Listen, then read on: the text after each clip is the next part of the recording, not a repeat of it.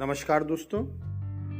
परम पूज्य श्री श्री रविशंकर जी की ज्ञान श्रृंखला से आज जो ज्ञान पत्र हम सुनने जा रहे हैं, बहुत ही प्यारा विषय है।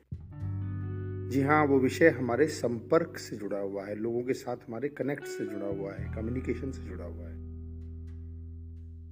आज के ज्ञान पत्र का शीर्षक है, गायन, संपर्क और अहम। गुरुदेव कहते हैं, संपर्क तीन प्रकार से होता है। दिमाग से दिमाग का संकर बातचीत, संपर्क बातचीत से होता है, वार्तालाप से। दिल से दिल का संपर्क गाकर होता है। और आत्मा से आत्मा का संपर्क मौन में होता है। जब हम लोगों से मिलते हैं तो अक्सर अपने दिमाग के स्तर पर ही संपर्क करते हैं।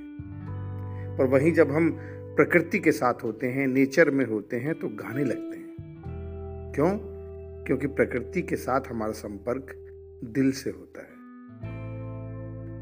अक्सर जब हम लोगों के साथ होते हैं तो बातें करते रहते हैं और अपना संपर्क केवल दिमाग के स्तर पर ही रखते हैं, पर जब हम प्रकृति के साथ होते हैं तो गुनगुनाने लगते हैं और संपर्क दिल के द्वारा होता है।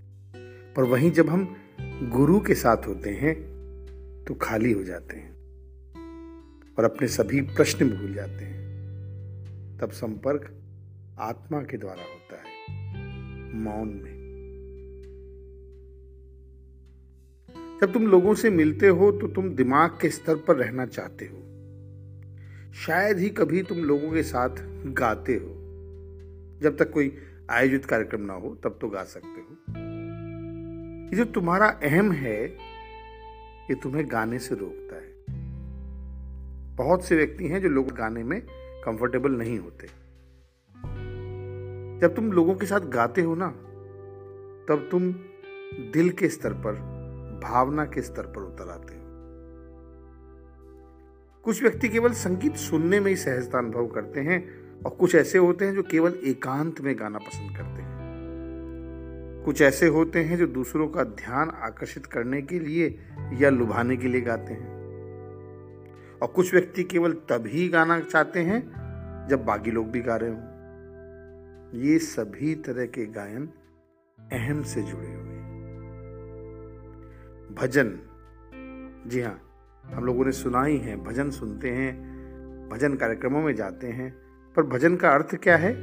बांटना। आपकी सत्ता जो आपके मूल में है, उसके अंतरतम स्तर तक, बिल्कुल लास्ट लेवल तक सहभागी हो जाना।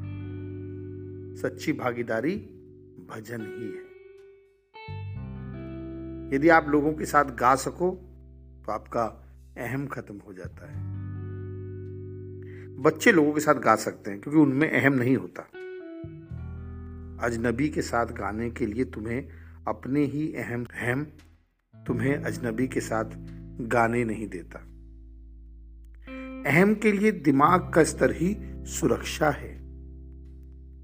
दिल का स्तर अहम को तोड़ देता है। तो आत्मा का स्तर अहम को विलीन कर देता है।